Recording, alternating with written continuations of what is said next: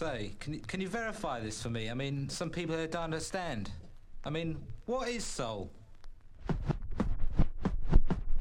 Allora, adesso te lo dico io. Cos'è soul? Non importa come lo fai. Più alto possibile, meglio è. Pensavi di saperlo tutto. Nel suono giù nell'Atlantico. Ritmo su questo pianeta. Canta se vuoi, non ti sbaglierai. Accendi questa bomba. Londra è il posto dove troverai questo ritmo.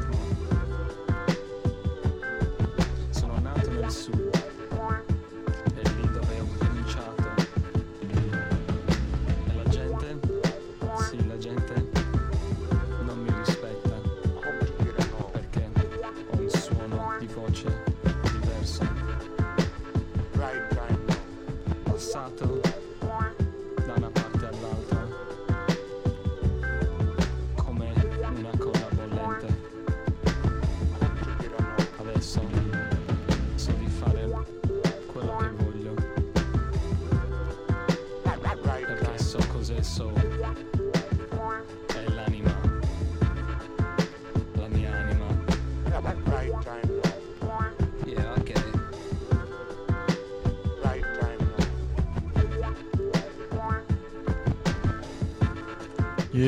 hello and welcome to Plague Tapes 115 with your host.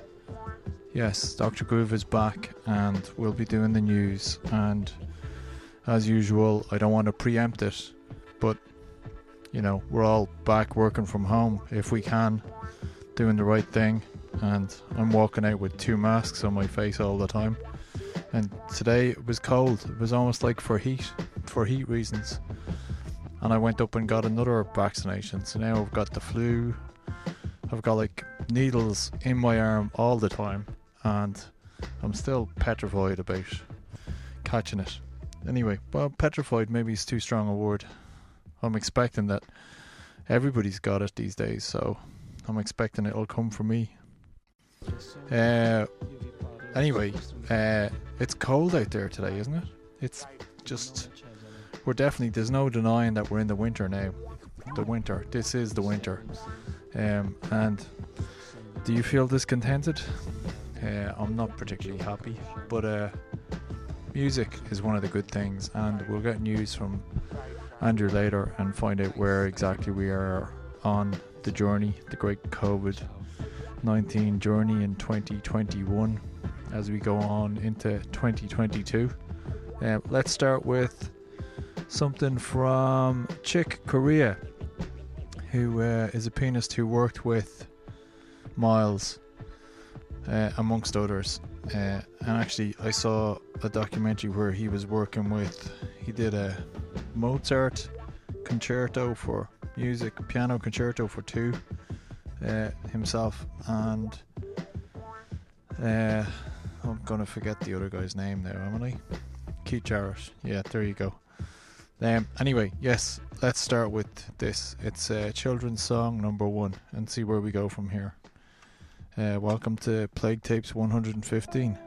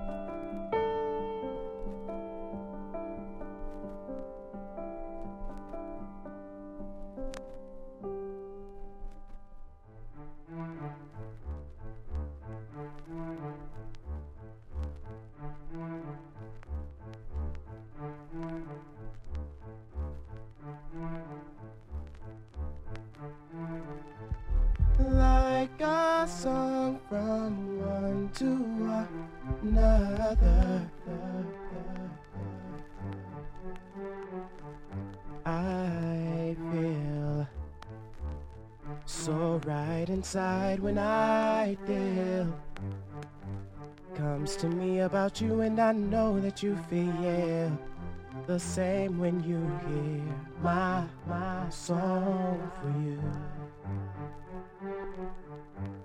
Like one song to another, my love is designed uniquely for you. Each word you hear is from my heart, and that's why you feel this the way you do. I need you.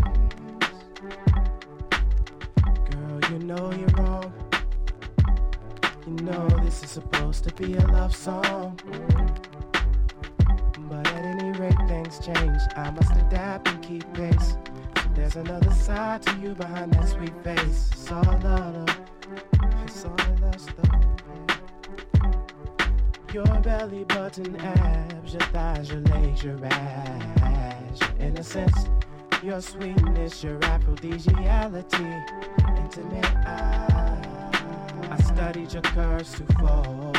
Like an artist to subject, I hold a creation derived from you. You're welcome, lady. Thank you.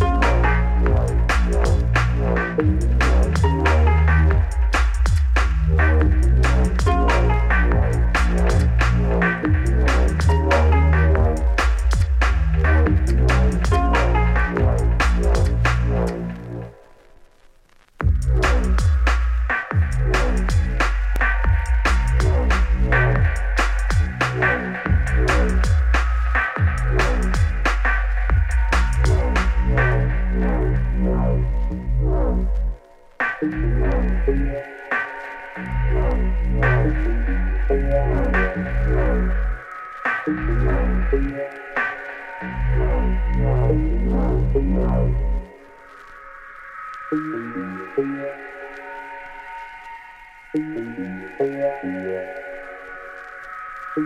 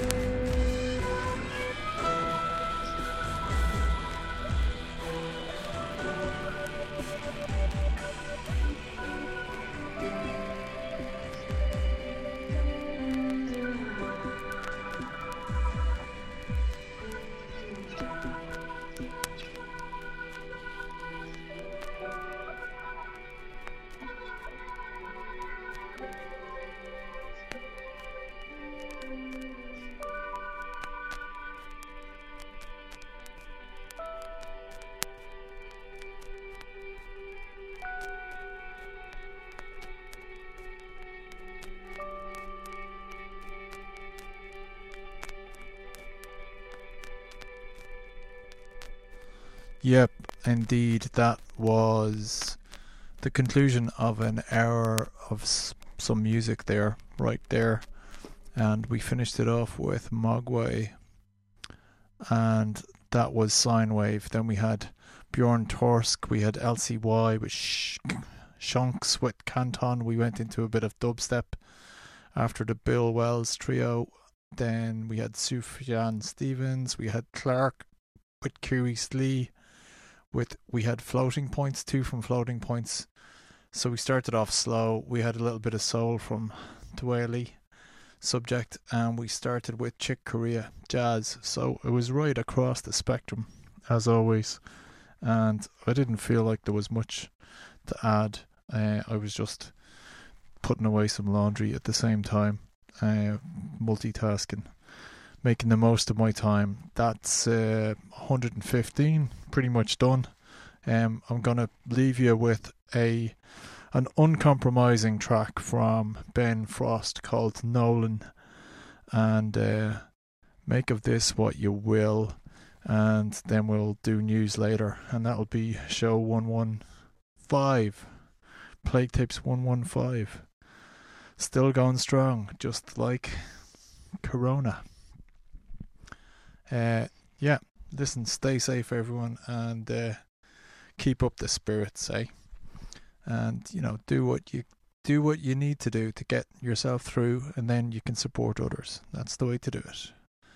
Uh, okay, so Ben, take it away with Nolan.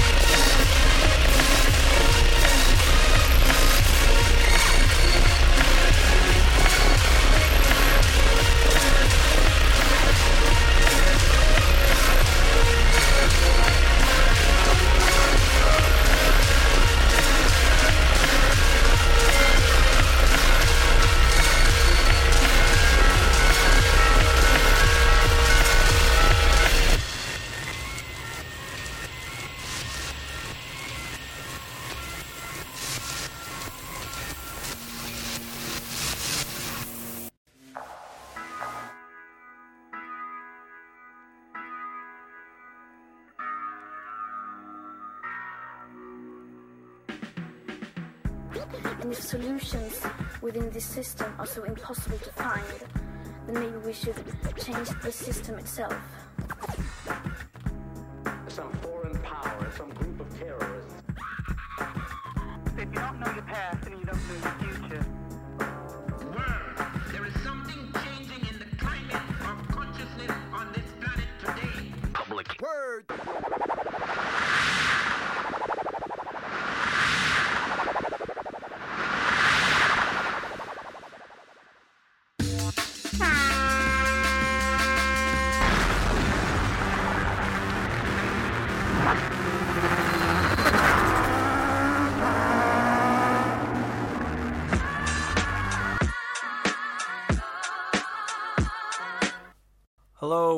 Folks, and welcome to the news section of Plague Tapes 115, and it's been recorded around, well, no, not around, on the date of the 24th of November 2021, and I am joined, as always, by Andrew, who knows, who knows what's going on, and uh, I'm here to ask the questions.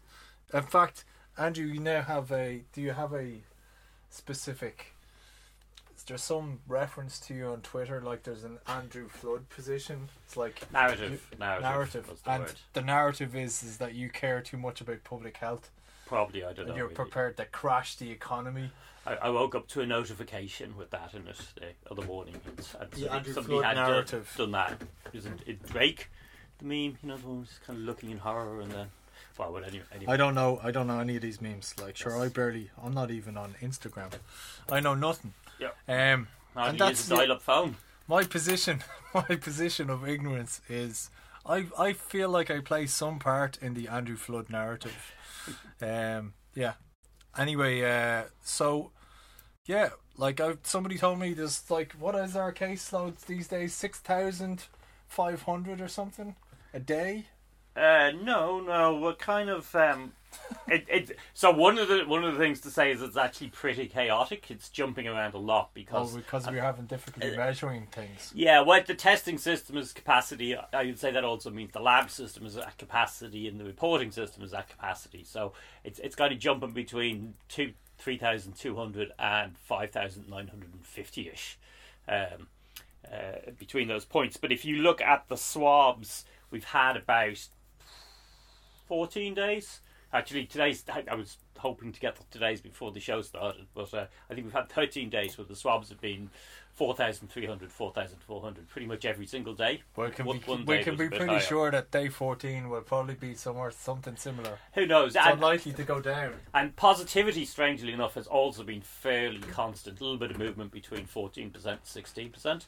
Um, so the concern is that what that actually means is that, or what, or what catching each time is, is 14% of test capacity, and that doesn't actually tell us how many cases there are out there.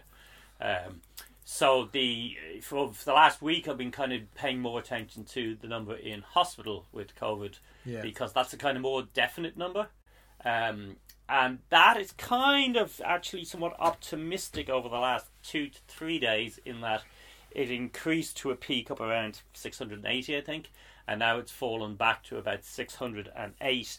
But the um, the interesting, well, the, the the kind of somewhat hopeful stat is the if, if you do a, a running average of how many people go to hospital every seven days, which is typically, uh, let me pull up. It's, it's typically up around six hundred. We're So definitely sure about five fifteen yesterday, for instance. Right? When you say like we're kind of sure, like surely we're sure about hospital. Um, stats. So, yeah, we're sure about how many people uh, are in co- are in hospital and have COVID, right? right. Um, however, there's also a capacity issue at the hospitals. In that last night there was only 137 beds available, right?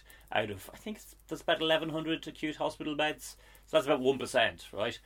So, with that crisis, it would be easy enough to imagine that they may have tightened up admissions for COVID slightly, so they might be slightly more inclined to go. You're sick, but you're not so sick. We need to put you in hospital. You can go home.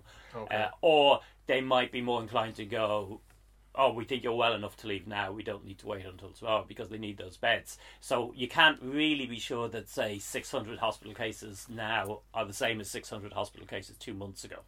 Uh, that there will also be some, I suspect, Okay. uh, issue issue around that. So sorry, you, you just give me the the eleven hundred. There's eleven hundred beds basically for acute, I, I think it's about 1100. and there was hundred and thirty what 137 yesterday evening. yesterday evening. Okay. So there's a load of like there were about seven hospitals had no beds, and quite a few had like you know two. Right. Um, and of course, so and and that's even more true of ICU, which I think is 132 today. Um, and I mean, you sort of people remember that in the January wave that hit 220, 230, but it's different now because then we had a lockdown. Uh, so as I've said before, you know you don't have Yeah. as many road traffic accidents thing, but it, they also shut down most of the healthcare. Where they're trying to keep things running at the moment, uh, which is kind of remarkable. Uh, so it means that ICU availability is very low indeed. So again, you can't really know if an increase in uh, uh, the fact that ICU doesn't increase by much is because there's not a demand for that, or because that demand does exist, but those people simply can't get into ICU and are being treated outside of it with high flow oxygen or whatever, you know. Uh, So, Okay. so yeah, th- th- it's it's the So problem when you've lots and lots of cases Yeah. is that all the, all the meaning of all the stats become less certain. I think of the three, the hospital one is probably the closest to actually telling us what's going on. Um, so I mean, what that does suggest is that we might well have hit a not necessarily a case plateau, certainly a, a, very significant slowing down in the rate of growth of cases. Um, and because the other things that are happening at the same time is there's the booster program is happening, so that's less. So that should mean fewer elderly people getting infected, and they get sent to hospital at a much higher percentage than anybody else. Um, and also, there's a weird counterintuitive effect where we're kind of at the point where immunity against infection is waning off for most of the younger population. Um, so more, they're getting infected. However, we know that immunity against hospitalization lasts much longer than against infection, right? So you therefore have this counterintuitive thing where the actual percentage of cases getting hospitalized drops because of that. Uh, because you're getting more cases but similar protection against hospitalization. I can see you looking puzzled, so you'll, you'll have to take my word for that one. Uh, and then the other thing is the percentage of cases in young children has gone up. Yeah. Uh, the percentage of cases in over six, 65s to 85s have gone down. Right now, that last one, I think, is probably them being more careful uh, and not going out. And not again, the other one's most likely to go to hospital. So in other words, you've got all these different things that are going on. You've got testing at capacity, hospitals at capacity, ICU at capacity. That makes all those numbers un- uncertain. But then you have these additional forces acting in the background that would be pulling ratios around the place. So it basically means there isn't there isn't any way of looking at the stats at the moment and going, I think I know where we are. Yeah. Uh, th- Okay. all of it confused. That's the negative side. The positive side, however, is that although we obviously have the health system is obviously in crisis and obviously fairly miserable for anybody working in it, um, we haven't had the sort of rapid growth of ICU cases that we've seen in previous waves. That's what actually led to lockdowns. Um, and if it is the case that hospital cases are topping out, it might be only three or four days of that parent effect showing. We've had two false dips already since the start of October, so I don't want to overstate that. It, it might mean we end up either not needing a lockdown or it, it, it won't amount to a whole much. We'll kind of get to that in the next few days. Difficulty with that is the length of stay in ICU, uh, of course, um, which if people are in there for a long time, so that accumulates as well. So the, that's the other force. So that's that's where we are basically. We're kind Okay, of so my my reading is we're at capacity everywhere. yeah, yeah, yeah. Um, and we have like the takeaway is we we might have hit a plateau, but we can't really be certain about that. Yeah. I mean that's definitely been talked about. I mean there's Yeah. talk about uh, on the on regime radio they would all say like that's the talk. Yeah, the well, the raw that, case like- numbers make it look Yeah. like we have, but as I said, the thing is, they that could be camouflaging a natural increase in the background. That's that's the problem. We, we wouldn't necessarily know. And and one circumstance, for instance, that increase could be happening is if the rate of uh, colds and RSV type viral infections and all those were increasing at a similar rate to COVID. Uh, so everybody with those symptoms is trying to get tested. uh, and the same percentage is going to be coming back COVID every time because it's in proportion to the, to those other things as well. So that's like that's just one theoretical possibility in terms of why you might get a, a flat case rate and a flat positivity because it's a it's a weird combination we haven't really seen before. Um, you know, no, normally one or the other is moving. Uh, yeah. So anyway, to put a hole in that narrative, it might not be the case anyway. And given that everything is at capacity, it's very hard to work reliably on any of those figures that are coming through. Yeah, There's yeah, too many yeah. factors going on. So, um, I okay. So the, the the lockdown scenario, right? We were we're back to everybody working from home if they can work from home. There definitely seems to be a decrease in the numbers of people actually out and about. It feels Mm. pretty quiet out there. Um, there's probably two factors at stake there. There's the people, which people have been constantly anticipating or listening, paying much more weight to whatever NPHET say than whatever our great leaders say. Um, so that might be one aspect of it. But is there actual serious talk of a lockdown, or because I've I've heard that it's been kind of yeah poo pooed by like almost all the Um, the politicians. It's not getting support from any of the Yeah, leaders. so well, a couple of interesting things like that uh, around that. One is the latest Dimorak opinion poll uh, had had almost two thirds of people wanting additional restrictions. So that's that happens before every lockdown. Basically, public opinion flips over because Right. people get worried about um, case numbers and all the rest. Yeah. Uh, so so that that's one indication that I think is probably relevant because that then changes the way politicians because that's what about it. politicians always feel. Yeah, it's yeah. always a finger in the wind. Um, NPHET, I think today or last night, uh, was saying that they don't think they need. They're not going to issue advice for additional restrictions this week, right? Uh, so in other words, I think they're probably looking at exactly the same stats I'm looking at and going, "Ooh, we ooh." can't really say. yeah, Yeah. Uh, what what does that actually mean?" Um, and I think in, in the background is uh, not a plan, but an acceptance that uh, of people getting infected because that builds population immunity and reduces the size of potential future pressure on hospitalization. So, uh, you know, like I, I think the the fact that there's probably a sense that we they've maxed out dose one, dose two vaccination. The booster program is now rolling out. It'll probably get to most people over 50 by kind of mid January or so, I would guess. Um, and then you have that, you know, five, six percent of adults who don't want to be vaccinated and probably won't want to be at this stage.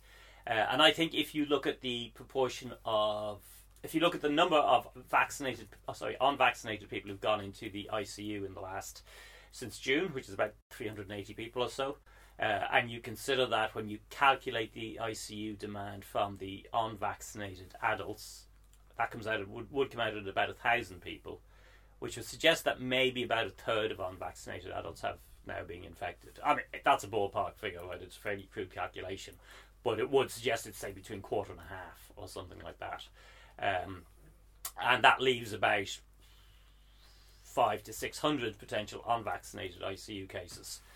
Which you know, if you could if you could spread that out evenly into fifty a month, would probably be manageable. Maybe even hundred a month. But of course, the problem with COVID is it doesn't come in little packets; it comes in waves. So there, is the, there's still re- yeah there's the remaining potential for a lockdown now, if enough of those people get infected over the next couple of weeks to, to create a crisis.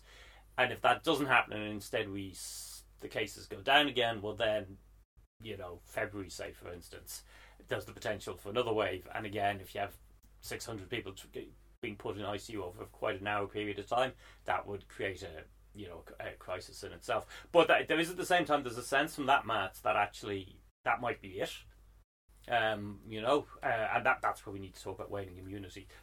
but uh, uh, you know, in in terms of at least the immediate assumptions about immunity people were working off, you know, then got to a high enough level of population immunity that you would then just be dealing with the cost of um, endemic COVID, which is fairly substantial. I mean, I think I've said before, it looks like it's about one one person needing ICU per thousand uh, in the initial infection, even post vaccination, uh, which is quite high.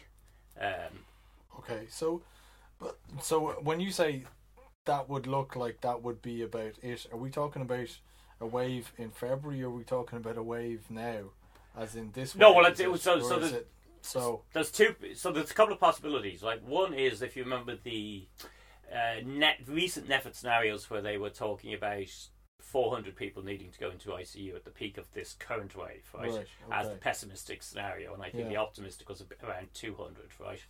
Um, so in that pessimistic one, what that is essentially based off is that all those unvaccinated people get infected, uh, almost all of them. So most of that I, pent up ICU demand, which, as I said, I think is probably about 600 people left or whatever, uh, all comes through at the same time, and then you get about a, a, the same number again of people who've been vaccinated, but there's, there's vaccine breakthrough infections. Yeah. Um, so that that's what the the NPHET pessimistic scenario kind of looks like, right? And then the optimistic scenario is assuming that actually more of them have already been exposed to COVID and therefore have some level of immunity. So both those, like the reason both those scenarios peaked in late around now actually, or, or a little bit further into December in the next two weeks, was that assumption that okay, that's pretty much everybody at this stage has either been uh, vaccinated or will have had COVID once, and then that will therefore reduce the size of future pe- peaks and, and cause a trough in this one. yeah. Um, but since we haven't hit 200 in ICUs yet, does that mean we're still on the way? No, as I said, by my, my calculation is there's still 600 people of the Right. un, on the unvaccinated who are likely to need ICU. yeah. You know, four, call it 400 to 800. You know, like it, it's somewhere in that region. Uh, okay, but um, what I'm trying to do, is, what I'm trying to get a picture of now is like we're at 132 in ICU at the moment, Yeah. right? And that's so.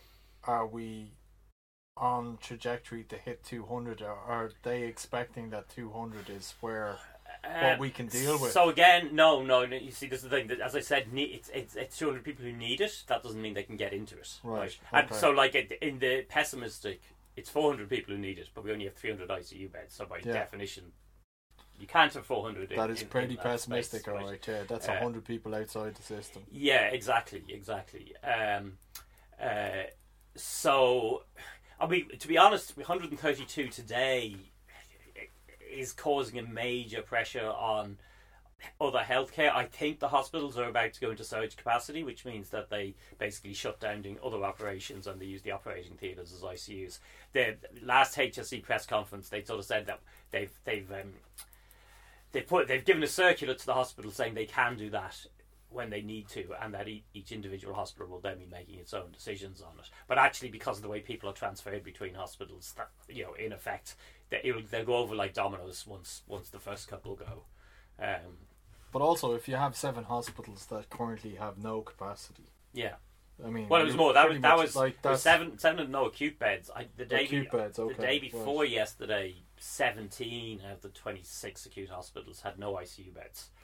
So Yeah. So, like, I mean, that feels very much like capacity has already been. Reached. Well, but- and then we we also heard about um, wasn't there a transplant operation that got There was a liver transplant cancelled in, in one of the hospitals recently Yeah. as well. Yeah, So- because there was no ICU bed available. So Exactly. So there, that feels like they've definitely hit capacity in that, and that which kind of brings us back to the point about what would, uh, what additional measures. So people want additional measures. The government, as usual, are reluctant to give additional measures. Um, the NPHET are saying let's wait a week. We could when we could actually ask for additional measures, but then and there's talk of this lockdown being like what we used to call or what they call the circuit breaker, right?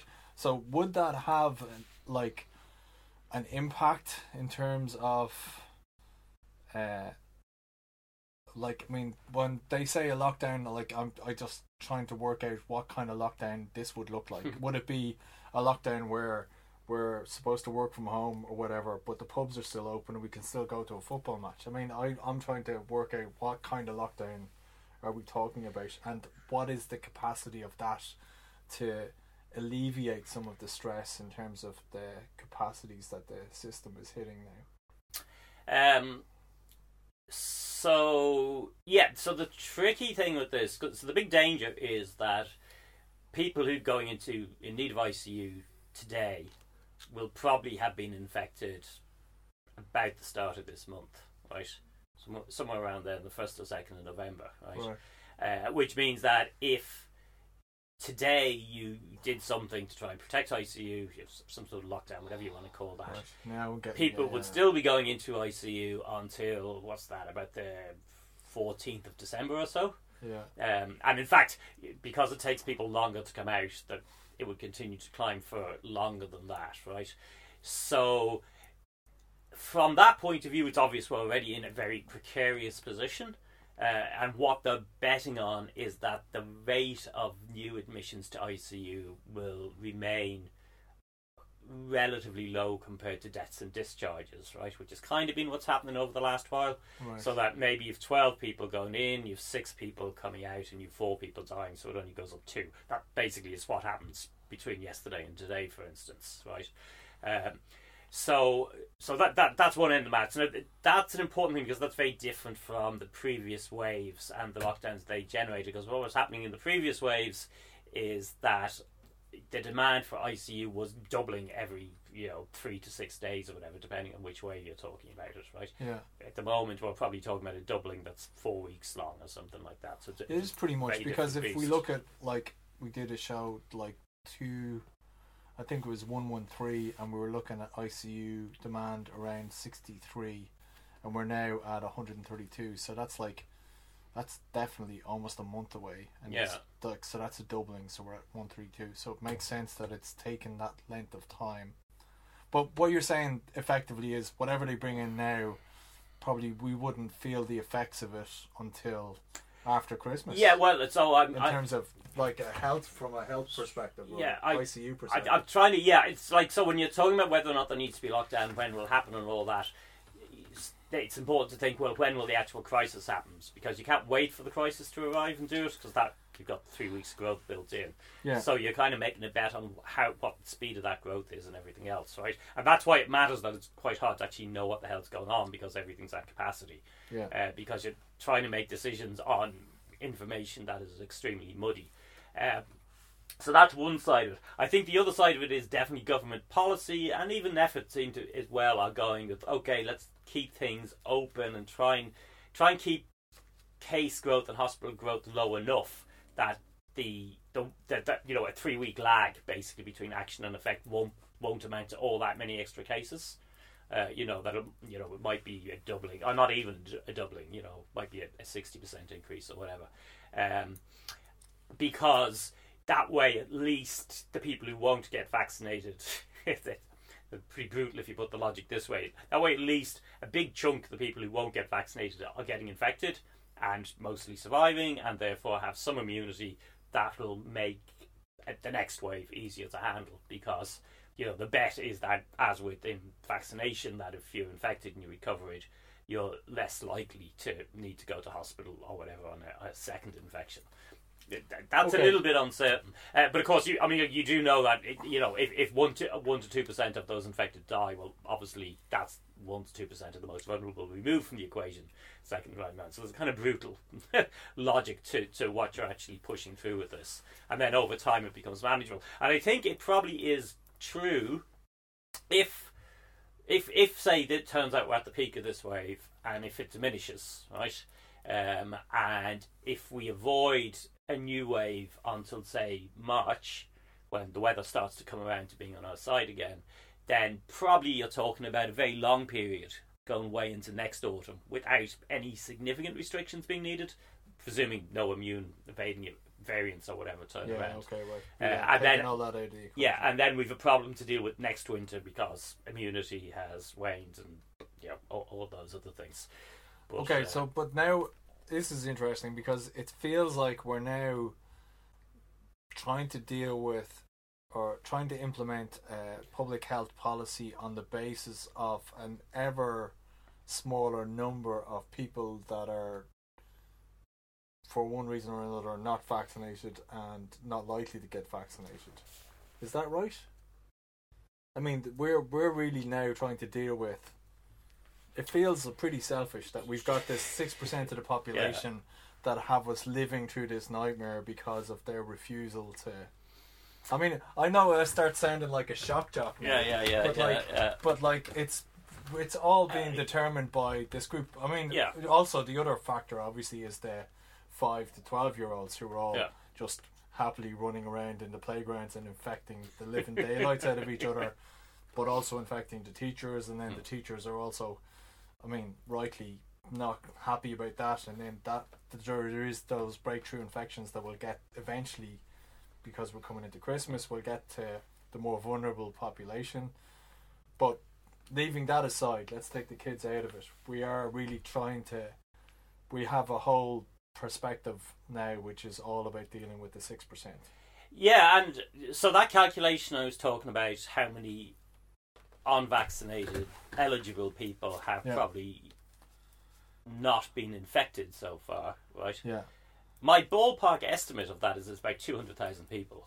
Right. And actually, don't forget that it, that's everybody over the age of 12. Yeah. So the adult end of that is is going to be smaller again. You know, might be 120,000, some- something. like that. So it's actually not a very big pool, lot, set pool of people at all Right. at this stage anymore. Uh, but yeah, the problem is if half of ICU beds are taken up by people Or sixty-six percent, wasn't it? Is it? Is it Uh, yeah, oh, yeah, yeah, Um, Two thirds. I mean, I'm expecting that to go down towards, you know, probably towards half, maybe even a bit under half as as, we go through. But yes, that's the problem. Like that, that's the like if you could, if, if all those people were vaccinated, then 95 percent of those wouldn't need ICU, and the potential ICU demand would drop from 60, 600 to 30. Yeah. Right, which, Yeah. as I said, I think we've got even with everybody vaccinated, would still be challenges to this. But uh, yeah, there's a there's a very disproportionate impact from a relatively small group of people at this stage. Okay. Um. And sorry. And what's the what the like? So therefore, we're this talk about a circuit breaker, whatever. That's unlikely to happen. Then is it? Or because we wouldn't really see the benefits of that until Well, post Christmas. So I, the- I, I, I mean, I think an awful lot of this is just people speculating and, Yeah. and rumor mills, and Totally. there's lots of stuff going on with it. So I suspect one of the pe- one of the reasons people are talking about a circuit breaker is there'd be a certain logic, right? You basically you get to the start of December, or the first week of December, and you have say a, a two to three week lockdown until the say the twentieth of December, right? Hmm. And you hope by doing that that you're getting your cases down from I don't know four thousand a day to about maybe twelve hundred a day would be possible, right? Some, something in that region, fourteen hundred a day, which means you then go into Christmas and everybody meeting up with a much smaller uh, base of actively infectious people, so you've less. we're driving down the incidents. That's what we're. Yeah, so about. you've less Christmas dinners that end up with disaster, basically. Yeah, So okay, I, I suspect right. that's why people are talking about that because there's a sort of Yeah. logic to it. But I, I think the, it, I, I would say it's also very possible from the public health perspective that they're going that actually wouldn't be a great idea because that would still be a, a huge amount of cases. Remember, we went into Christmas last year with 300, so going in with 1200 would be, would be four times that. And it, people could just come at, go, go into Christmas then with a false sense of security and take risks that they shouldn't be taking. Yeah, because when you were saying this thing about maybe a three week lockdown, Mm. and then we emerge from the lockdown on the twentieth, can you imagine what the twentieth is going to look well, like? exactly, exactly, yeah, yeah, yeah. Uh, Oh my god! You know, you basically what you want to do is emerge less than Yeah. one infection cycle before Christmas Day. Yeah. So twenty second is probably a better date. yeah, but either way, But just yeah. everyone goes on the tear. And like, I mean, that's what I'd be worried yeah. about. But you can yeah, so you can see that Oh, you can sort of see why theoretically so- people are looking at this and going, oh, maybe this is the plan. Hmm. But I actually, yeah, I don't think so because I think that would still be an awful lot of cases. It mightn't work very well. It mightn't be very good. You know, people mightn't follow it very well, uh, and and you could have a bit of a false sense of security where there may be the idea that if we can stop, if we are plateauing with cases or slowing down, and we go into the Christmas period with a still very consistently high period of cases, therefore people will be quite uh, careful around Christmas this year. Um, and Okay. uh, et cetera, et cetera. I mean, it's it, like many other It's a areas. whole what if, what not- if, what yeah, if, what yeah. if, It's very hard no- to see what the hell the right answer to something like that would be Yeah, because there isn't yeah. one.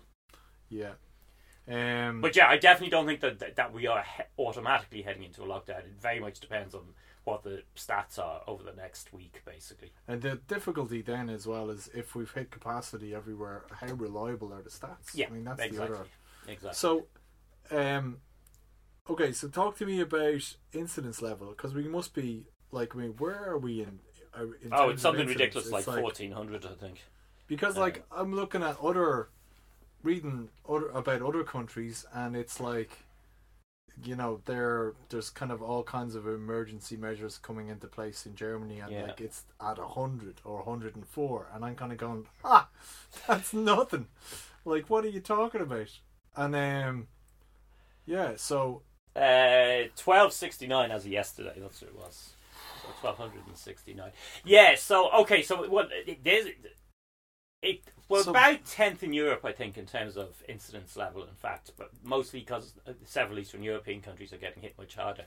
Um, but yes, you're right. Like countries like Germany, who actually got lower incidence than us, but are taking action. Austria, same sort of thing, right? yeah Uh, the reason for that, though, is they have a much smaller fraction of their population vaccinated. They have a much Right. bigger problem with vaccine hesitancy, which means the for for the same level of cases, they need they have a much bigger ICU demand, okay right, than we do. Uh, so the you know the the vac- vaccination is basically why we didn't go into lockdown two to three months ago yeah because that would, would have been what we would have had to do.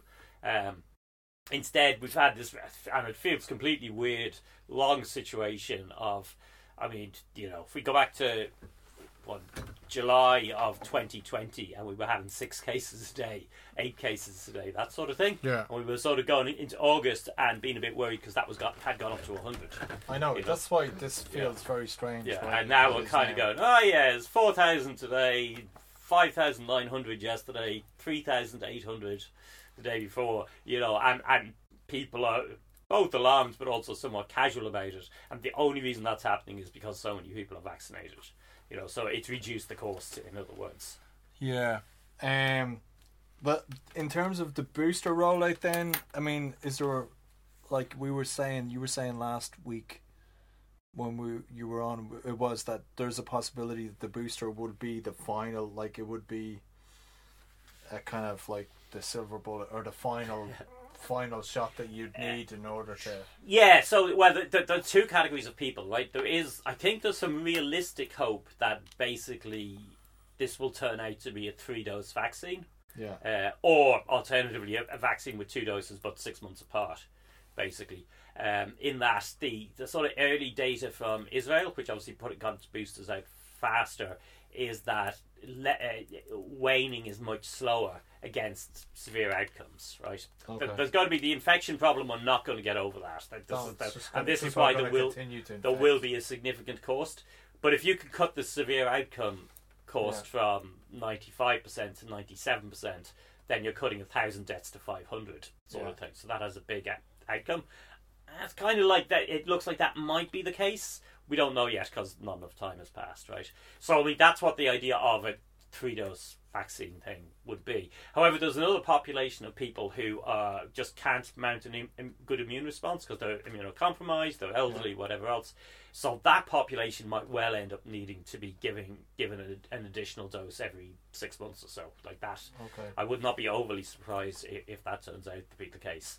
Um, they're the, they're the scenarios, and it could turn out that actually maybe everybody over fifty needs to get that.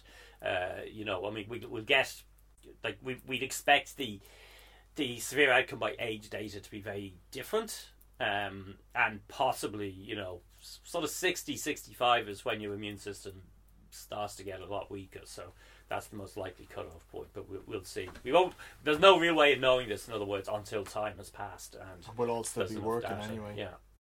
Working till we're in our graves. Uh, great, because we can't retire until we're 68. Um, dealing with the pensions time bomb. well, this might be a way. I mean, exactly, there are people who are saying this is a way to deal with the pensions time bomb. Yeah, yeah. Somebody came up with it. Getting COVID every year now, from from fifty to seventy would probably cut down life expectancy a fair bit. So We should not laugh. yeah, we uh, should uh, not That's laugh. us. That's us. We're, we're That's us. Yeah, no, no, we're in the, we're we're there. Um.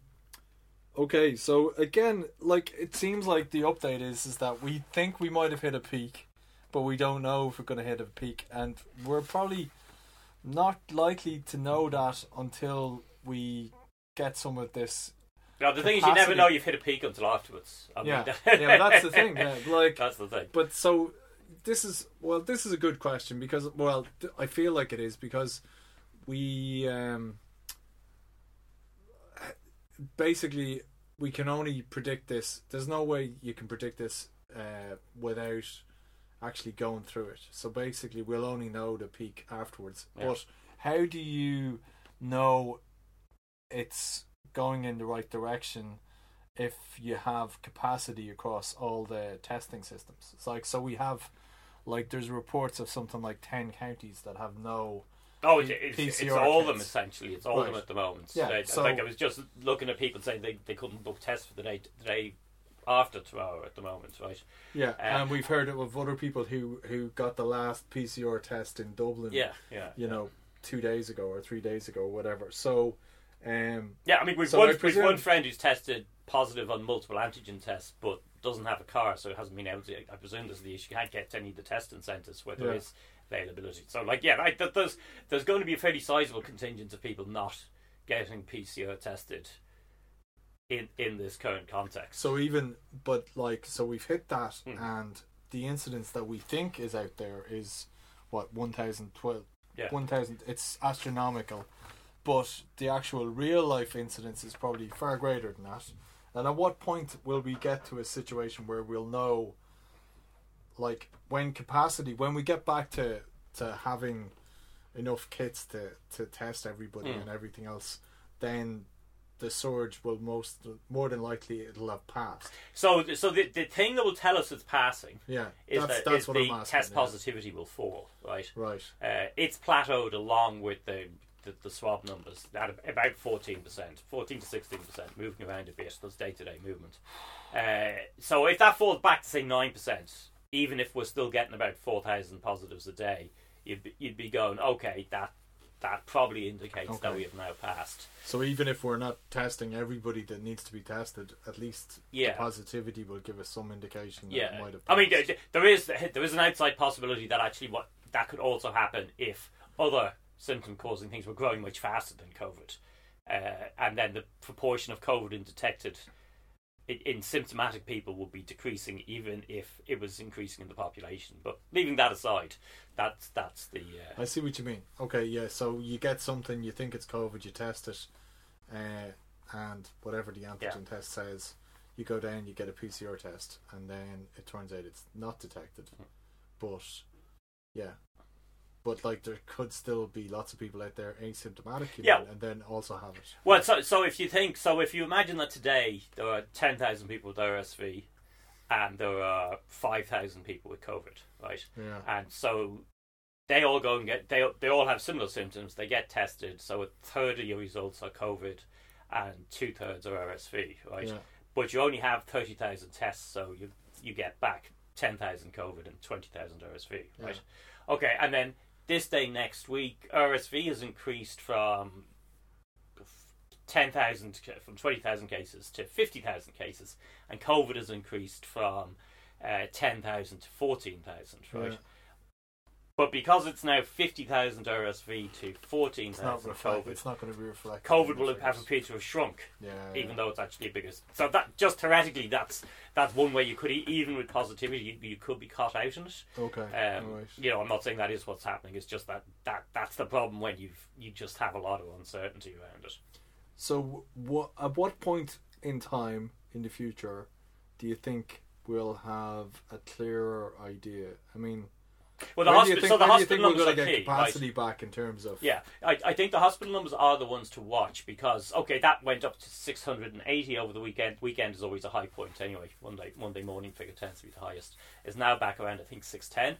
Uh, so if that fall, falls and goes back to say 550, 500, then you can be pretty sure that either cases have also fallen or that actually cases aren't that as important as an indicator as they were previously. Kind of, I, I, either of those answers are just fine. Like if if it's actually the case that due to boosters or whatever other reason cases you know that cases don't hospitalise people as often as they have up to now, then we need then we don't need to worry about cases as much as we did previously. You know, Yeah, like, if, yeah, if course, that if that weakens. Because you're dealing with severe outcomes. Yeah, yeah, yeah, yeah. fine. You know, like the ideal, like if you, you know, accepting COVID becoming endemic, the whole thing, your ideal outcome with that is that everybody gets COVID, but it doesn't matter. It's just a common cold, right? And yeah.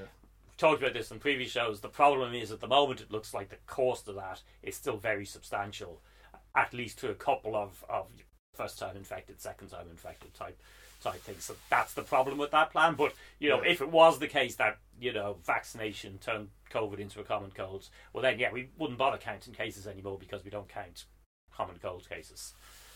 Sure. Okay, and then one other thing that struck me was I thought we had a kind of ICU capacity at something like 300 beds or something. But yes, we're- yeah, yeah. But we have 680 people now. No, no, no. That, that's the hospital figure. There's six. There's, there's, there was 680 in hospital, not in ICU. Ah, right. Of, of that, hospital. 132 in ICU. Ah, right. Okay, 680 with COVID. That's Yes. the 680. Okay, right. Sorry. Okay, so 200 is still the case in terms of. Uh, no, there is the, the uh, ICU capacity is, has been expanded capacity, is it? to I think 296 units. Okay. and then they can do a surge capacity because because surge capacity basically involves shutting down other care. So Yeah. both because you need say the operating piece of physical space, but also because you need the staff Yeah. to redeploy to ICU. Uh, so obviously we the you're not going to do that until you have to, right? Okay. Uh, when it's not an ideal yeah, situation. when they had to do it last January, I think it maxed out at 324.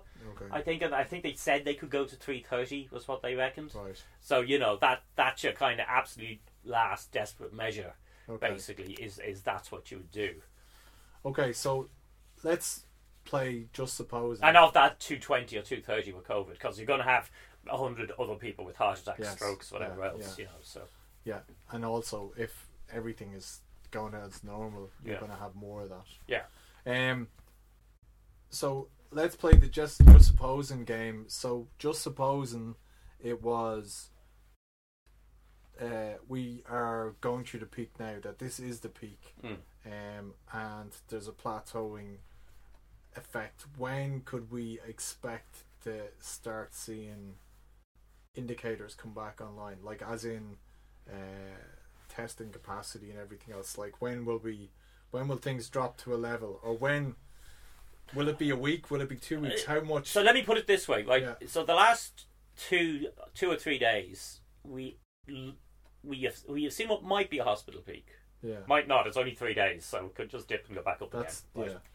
It's not Um, long enough time. Right. But if you imagine, if it, so, if that actually reflects reality, right, yeah, then that is infections two weeks ago, right? Uh, so it means two weeks ago, fewer people started to get infected, and now so fewer people need to go to hospital. You know that okay, that would be it. Uh, and so that would mean that about three or four days ago, you would have expected cases to have been peaking, right? Now, the thing is, if, as we suspect, that actually our ability to measure cases meant they were higher than they'd previously been, so they went above that capacity line, yeah, and then We maybe they're coming them. back down towards it at the moment, right? Yeah. So, what we might expect if that current hospitalisation peak is actually a peak, is actually real, is towards the weekend we might see positivity starting to fall from 14% to 13% to 12% to, you know, I'd say say if it gets down to say 10%, I'd then be confident that's something real has actually happened there, right? I mean, Right. it just falls 1%, as opposed to meaningless. Yeah, yeah, Yeah. yeah. Uh, and also, hospitalisation would need to continue to fall in the meantime. We'll go up slightly at the weekend, but uh, that, we'd expect to see that. And then also at the weekend, we would expect to see the number of new people going into ICU also starting to fall. Now, because that's a small number, it's very noisy anyway.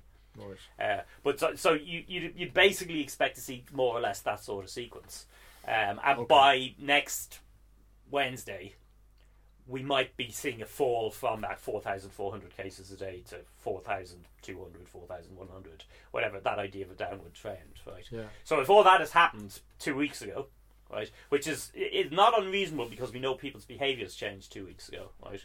Uh, whether or not it's enough is is another question. Uh, then that we'd see that. Now we'll also have the work from home stuff, which started just at the end of the last weekend. That was kind of last week, last Thursday. All that sort of thing. That that Yeah. may also have an added impact in there. I think people preempted that though. I think people Yeah, I, I, that's my impression too. Yeah. Like if people once they sort of said that was going to happen, I think people who were People in a position to do it it, did it. Um, you know, so so, so So- all those. So we might, in other words, this time next week we might have a much more definite picture okay. than we do now. It feels like every week we come on, we like kind of go, "Oh yeah, things are bad," but we're not really sure. It's very, been very hard to predict what the trajectory is, Yeah. um, and that seems to be a continuing. Well, it, it looked pretty terrible three to four weeks ago, yeah, and we are definitely no longer on that trajectory. yeah, Like that's the one thing, absolutely hundred percent sure. Certain we we're not on the trajectory where uh, basically around the end of October, the start of November, when it was really very alarming, right? Um, Yeah. What we don't know at the moment is if we're still going up slightly, which means we're going to get in trouble. Whether we've got a plateau, which will help, but will still get us in trouble, or we're actually we've peaked and maybe we won't get in trouble. But it's a bit even that is a bit dicey just because of the slow release of people from ICU yeah, yeah. in comparison to people. Like, I- don't think there's a scenario in which most other healthcare that needs ICU stays operational over the Christmas period. I Yeah. think that's gone. Like that, that, that will be going over the next week to ten days. Um, you know that, that, and I mean that actually used to happen in the old days with the flu. Generally in January, January, or you'd lose some capacity, you wouldn't lose Yeah. all of it. So, Right. Uh, but yeah, I, I think that realistically, I don't think any of the three scenarios of what might be happening get us out of that problem. That that's Right. built in. We've got too many cases, um, uh, uh, you know, in, in the system as it is. So I'm trying to because everything just blends from one week into the next. So I'm trying to remember two weeks back. What was that? What where were we in terms of? we I remember we had the whole the nightclubs opening up was the when was that? Wasn't that they were open for a week, were they? Yeah, no, it was Uh, like- no, that that was that was October. Was Yeah. that middle of October or something? So that was middle of October. Like oh, was that actually? No, I think but that was was it start of October? no, yeah, it was before the Halloween weekend, wasn't it? yeah. I, I think so. it was so that they could take advantage of that. So that's that's now quite a long time ago, but they went open for very long. Yeah, but then we, we were at that idea that like from day one when that happened, we thought this is a bad idea, and then two weeks later we are kind of going, it was definitely a bad yeah, idea, yeah, yeah. and then it was like I think it was another week after that we were kind of going, oh, like they've totally lost the run of themselves. Mm. What are they going to do? Like so, people were talking about what are they going to do from about four weeks ago, and then it took them another two weeks to actually say you should work from home. yeah. Well, I, I was I yeah. went back to so my again, like it, it must be yeah, I went back to my Twitter feed, and actually, it became obvious to me we were in trouble on October the seventh and the eighth, and definite by the eleventh, right? Because and that's before the nightclubs open, by the way. Uh, Right. You know, at that rate. Oh could- yeah, even then we thought it was a bad idea. Yeah, you could you could see cases were starting to take off in a way that would get us into trouble in a month or two, depending on what rate that actually was. Right. I did that. I can't remember. I did that. That was on Cork, Oh, excuse me. Cork Local Radio, ninety eight FM, whatever it's called down there. Yeah. I think I said that on that as well. But we're obviously getting into trouble, but it would be two to three weeks at least before any decisions would have to be made because of pressures, right? I think I thought they would actually shut stuff down earlier, like at a lower ICU number. Uh, but that's basically wh- where we've been going. So that's that's uh, Okay. you know they basically like the strategy does seem to have been to kind of play chicken with COVID and with the general population. Like there's a certain part of the strategy is just about scaring the population into behaving. You know, so we're not going to whole talk about personal responsibility Yeah, a lot of that, like that's what it translates we're going to keep into. things open, Yeah, and then it's up to you to look after yourself. yeah, Even though there's no repercussions, there's no real checking, there's no like we're we were ta- having the conversations about ventilation and Yeah. air purifiers and everything else. That none of that. No, Yeah, it's yeah, just yeah, like yeah. it's on you. yeah. Like this, this, this wave around, I ended up cancelling stuff I was going to be going to. You know, because I was just like, okay, that's it's now become too dodgy. You know, it wasn't that it got shut down. and I couldn't go. But yeah, but like uh, you see, this is also kind of part of. I think that that's also reflected in that poll, where people are kind of going like, I think you know where you were saying that people wanted additional measures, right? A substantial proportion of the is the Amárach poll hmm. said they wanted additional restrictions. I think that's kind of reaction to just make a decision. Just don't make it like I have to make a decision Yeah. every time I step outside the door. I have to decide is this worth the risk, and then people have all that responsibility on their shoulders of like taking all that risk and then possibly infecting, getting infected, and then passing it on to somebody else. I can see why people are just totally like they're kind of going. Just tell me what it is that like Yeah, that we well, I- should do. You know, so it's uh, And, and I think what you get, you know, as people start to cancel plans and stuff, Yeah. right, and think it's too dangerous, they then get resentful of other people who continue to do stuff. well, that's true. Um, yeah. So the, it's one of the the other problems with the kind of personal behaviour narrative is that it's inevitably much more divisive than saying we're all going to do something together, and the same rules are going to apply to all of us. You know, uh, so in fact, I mean, like there was a, a funny thing on where whatever that football match a couple of weeks ago uh, was it on against Portugal. Yes, there was. Sports yeah. ball, like like sports yeah, no, there was like there was there was like, but there was one weekend where there was like I think two games in a row. with like fifty thousand. Anyway, yeah, every so- night, yeah, whatever. The, the, down in Lansdowne yeah, Road. the yeah. um, so there, there was the usual thing of being like the the, the VIP box and people Oh, being at it. There was, a, there was a photograph of Paul Reid who had been on at the HSE press conference the day Oh, before, pleading right. with people to cut their social contacts, all the rest. Okay, right. Being someone that was obviously indoors, Yeah. you know, in a hall with loads of other people, Yeah. uh, chatting to people. Nobody's wearing masks except the people serving sandwiches Yeah, of alcohol course, or whatever yeah, Because everybody's like, "What the?" you know, and of course, yeah, I mean, so like it, it's very different from Golfgate, where what they were actually doing was definitely not allowed. Even though, did they rewrite the rules after for that one? No, they didn't. No, That's they the one broke they the didn't. rules. They broke They the decided rules, they had yeah. broken the rules Yeah, for that yeah, one. It, yeah, it was yeah. the it was Leo's one that they rewrote the rules for. But it did it, you know, like there was so that other Zaps- thing. Zaps. Everybody Leo in the VIP boxes, they were Yeah. doing what they were allowed to do, but it was kind of the opposite of what they'd been telling us we should do a couple of days beforehand.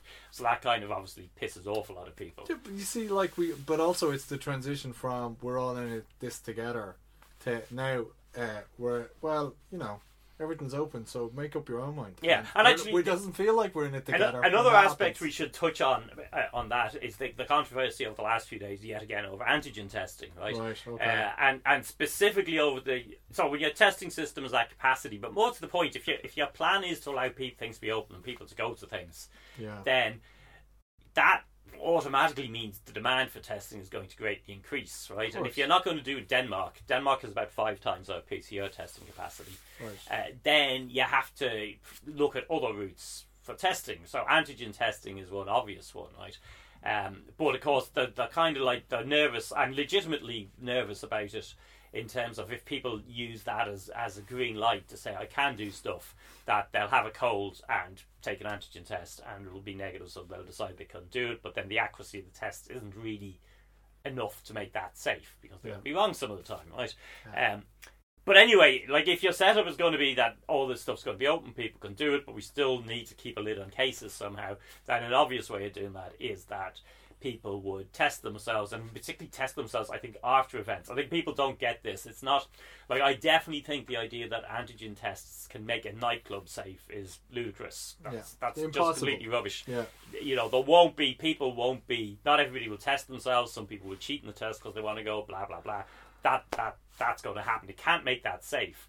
What it can probably do though is in the week afterwards, or the two weeks afterwards, when the people who've been at the nightclub are maybe going to work or visiting elderly relatives or whatever else, they can test themselves in in that context. Most easy to understand the context of visiting relatives because there there's no penalty involved if you test positive to going okay well i'm going to cancel this Yeah. works a bit more complicated but uh, uh, you know so that that that's where a deployment would make sense but the problem is um, So it's basically after you've taken the risk, yeah you come back and then you say, "Oh, actually, that didn't work out," and then you adjust your behavior appropriately. Yeah, well, exactly, right. So, so here's the problem: they're not, as I said, they're not wonderfully accurate in the hands of consumers. Um, uh, and also, you test positive for a ve- relatively brief window with them.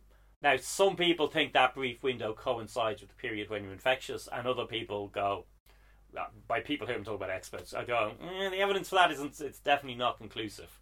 Um, so that that's one issue. But what that basically means is, so you take the risk, and then what you want to do afterwards is not just take one test, but take a number of tests over a few days, right?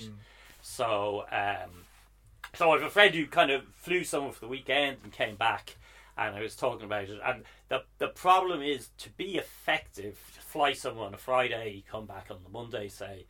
So what you really want to do is take your first test three to four days after that first flight. So basically, you return on the Monday or Tuesday, you do it, and then you want the last test to be maybe ten to twelve days after the last flight on the Monday. So that's into next week, into next Wednesday or Thursday, right. and then ideally you would test yourself every second day at least in between. Right. You know, uh, so that is that's about you need that's about five or six tests you need, right? It's about 35, 40 euros. Well, yeah, That's exactly. yeah. So that, that's the problem. At the moment, that that's prohibitively expensive, right? Um, so lots of people aren't going to be able to do that, and lots of other people just will be like, well, I could. I can't do if I do that. That means I can't go out at the weekend or whatever. So the, the, there'll be all those sort of things. That that makes that much less likely. Um, so there's the idea that okay, so we subsidise these tests to make them cheap. So like if they were, if you could get a pack of five tests for a fiver, probably a lot more people would have done it. You know, if you could get ten tests for a fiver, probably everybody might do that. Yeah. You know, uh, but there's been this big sort of pushback that they don't want to do that on the grounds that will increase risk. That doesn't really make sense because the risk is already there. Like this is not like It's not, it's this is not like last June when the airlines wanted to prematurely allow people flying on the basis of, of green light testing or something. This Yeah. is, hey, people are taking the risks, they're allowed to take the risks. And what you want to do is reduce the risk of them infecting other people after that. Yeah. And what, what's the most effective way of doing that? And the most effective way is for them to test themselves multiple times. Because Right. if the accuracy isn't great on one test, it's much better over three Yeah. five tests, you know, you're much more likely to pick up a positive. But there's a big resistance to doing that, so that's one of the that's one of the, the least thought out things I think at the moment. yeah. Um, uh, you know, like the main the main thing I think, and I might have said this in the last show, the main problem with the current wave is it was foreseeable, it was predicted, and they made no preparation for it really. You know, it, like it was completely foreseeable we were going to hit test capacity. You know, um, and that's been foreseeable for weeks, but it seemed to catch them by surprise. You know, it was But- it happens now, and suddenly they're scrambling around and trying to get some extra testing and stuff. And you go, but lads, any It was going up. It was going ago. up. It was going up. I mean, how Yeah, long does yeah. that have? To go? I could have told you that the seventh or eighth of October. Listen, in, in two months' time, you're going to need more testing capacity. Uh, so there was no preparation for it. So and like with the, so with the antigen testing, that they've been com- caught completely on the hop, even though the need for it was obvious. So they're now trying to work out: are they going to subsidise them? What's the good good instructions to give people? All this sort of stuff. That all should have been done like two months ago, so it was ready to roll out. But also, like, do you remember we come from a time, and it's not that long ago, when they actually stepped down all the like. At least Yeah, they didn't do that. Which Oh no, like, no, they had actually stepped down stuff. Oh, had well. they stepped yeah, down yeah, stuff yeah, as they- well, they- right, okay. Because uh, they're trying to recruit swabbers at the moment as well. And they hadn't done they hadn't done the disastrous big step down they did Yeah, back they in did. the summer of Yeah, 2020. I remember it was like Yeah, it was yeah. like they just diminished all the capacity, Yeah, yeah, it all, yeah. took the structure down. So they did step down as well. Wow. Yeah, that's there was like- some some stuff going, and uh, same with the vaccination stuff. Some stuff went because I saw people saying that they were getting calls desperately trying to rehire them or whatever, and they were, going, Well, that they were given out because they were looking for people's leaving cert results again. This was a big Oh. controversy with the first time around with the vaccination that they wanted, you know, like so you had people who were qualified nurses because you had to be in order to be vaccinated. vaccinator. You know, it's not I couldn't walk in and become one. Yeah. I had to actually, you know, have a medical qualification. Yeah. But then to employ people, they were saying, well, we want your leaving cert. You know, and people were going, what the hell do you need my leaving cert for? a qualified nurse. So yeah, so now it turns out that the people that they, they let go from the vaccination program that they now want to come back to give the booster shots are being told they have to provide their leaving cert again, and they're like, oh for fuck's sake. Oh my god, that's madness. Um, yeah, I don't know what to say to that. I didn't know, I didn't realize that they'd actually stepped down capacity as well when there's an obvious trajectory that it was going in and a direction Yeah. that it's going in. Um, although I have to say, it doesn't also surprise me very much. Yeah, I don't know. I don't think it was a huge like- step down, but there was definitely those fewer test centers than there were. Like, But there's there's just this, just this consistent pattern of bungling along, Yeah, yeah, basically, Uh, into into. well, well, I presume it. it's it's resource constrained in part. Like, they, there's there's particular budgets. Yeah. You know, like I mean, Yeah. you keep getting people giving out about that the HSE not creating more ICU beds, Yeah. But I mean, you're not creating ICU beds out of the change you find in the vending machine or something. Yeah, the of massive that's yeah. massively expensive program. That has to come from government funding. Yeah. And probably I, I don't know exactly how HSE funding But works, also it comes but I'd imagine it funding gets allocated. You know, Yeah, so you can't actually take the vending machine money training anyway. training of staff and Yeah, there's a time thing as well and like well, all yeah, the yeah, upskilling that's required all that stuff so it's not about the beds themselves but it's about the staff and investing yes so uh, and we still seem to be learning lessons in relation to that um okay so we come back next week and we might have a clearer picture We might know where we're going. Then hopefully it'll be good know. news. yeah exactly okay All right. thanks for that andrew